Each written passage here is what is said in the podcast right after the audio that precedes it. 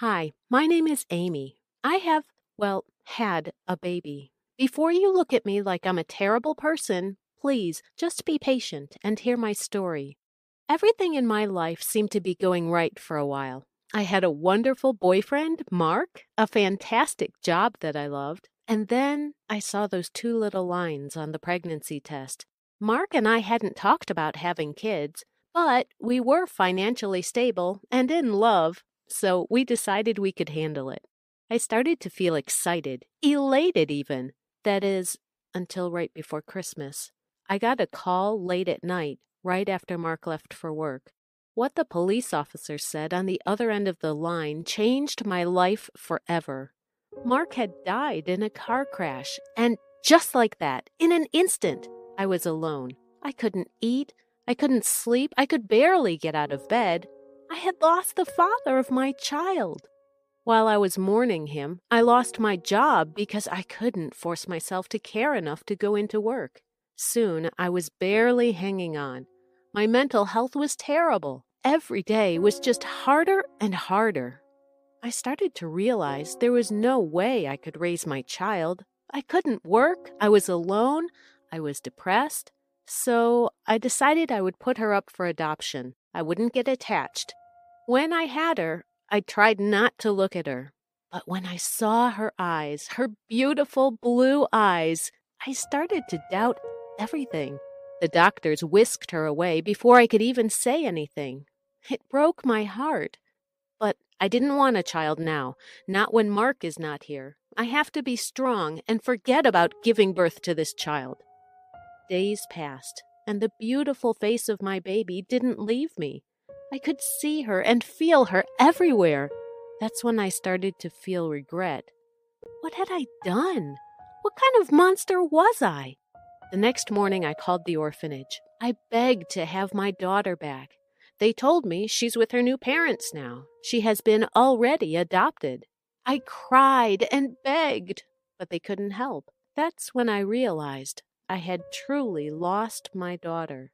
But I wasn't going to give up. I was devoted to getting my daughter back. I tried every way possible and begged the orphanage director several times to give me the name of the adoptive parents, but she refused. I lost hope, and that's when a young lady who works in the office where they archive the files felt pity for me and told me the name of the parents.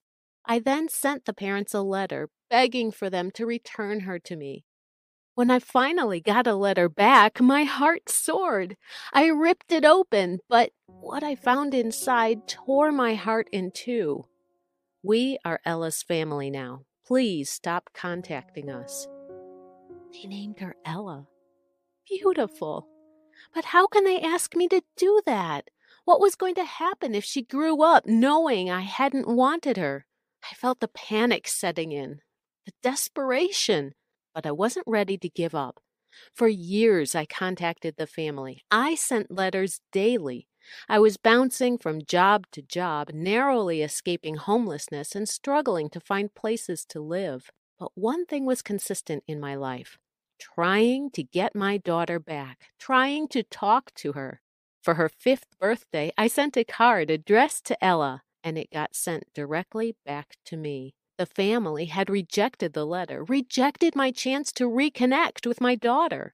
Holding that letter back in my hands absolutely enraged me. I couldn't move on until I had my daughter back in my life. Over the next 13 years, my life kept spiraling. I lost job after job, and the only thing I could focus on was staying alive so I could keep trying to send letters. Every single one was returned to me. Eventually, Ella and her adoptive family moved, and I felt completely alone. I started going to the public library in town just so I'd have a warm place to apply for jobs. A young woman always sat at the table beside me, her head buried in the books before her. Eventually, I struck up a conversation with her. She was a college student going to medical school. She was top of her class, had a lovely boyfriend, and was really thriving. She asked what I did, and I wasn't sure how to answer. I told her I worked a few different jobs and had a daughter. I enjoyed my conversations with her. As we neared the end of the school year, she told me she was going to be moving back into her parents' house for the summer, so she'd only be at the library for a few more days. I realized I had never asked for her name. As she was walking out, she turned to me. Ella, Ella Thompson. I could barely breathe. My heart jumped out of my chest, but I tried to appear calm. This woman, this beautiful, smart, hard-working woman was my daughter? My baby girl that I had been dying to see for years? I told her my name as well, wished her luck in her studies, and left the library in shock. I walked home that night in a haze. Our conversations continued as we neared the end of the week. She was so insanely successful, so wise for her age. She was everything that I had never been. Her adoptive parents had money so they could send her to all the best schools. She knew violin and how to ski. She never could have had those things with me. I had been mourning the loss of her father for almost 18 years. I couldn't take care of myself, let alone take care of a child. That's when it hit me. Giving her up was the absolute best thing I could have done for her. Deep down, I've always known it, and that's why perhaps I could never go inside their house and meet her during all those years. I understood then that I have no regrets for putting her up for adoption. I felt sorry for thinking that way, but it was right. My daughter is better off without me. And that hurts a lot. Her last day in town, I walked her to her car. I handed her a box all the letters that had been returned over the years, and I told her the truth. Ella was listening attentively and with eyes wide open.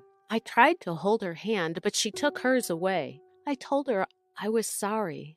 I told her it's what was best for her, and that it took me years to realize that. I then told her about Mark, about our romance, about what an incredible man he was.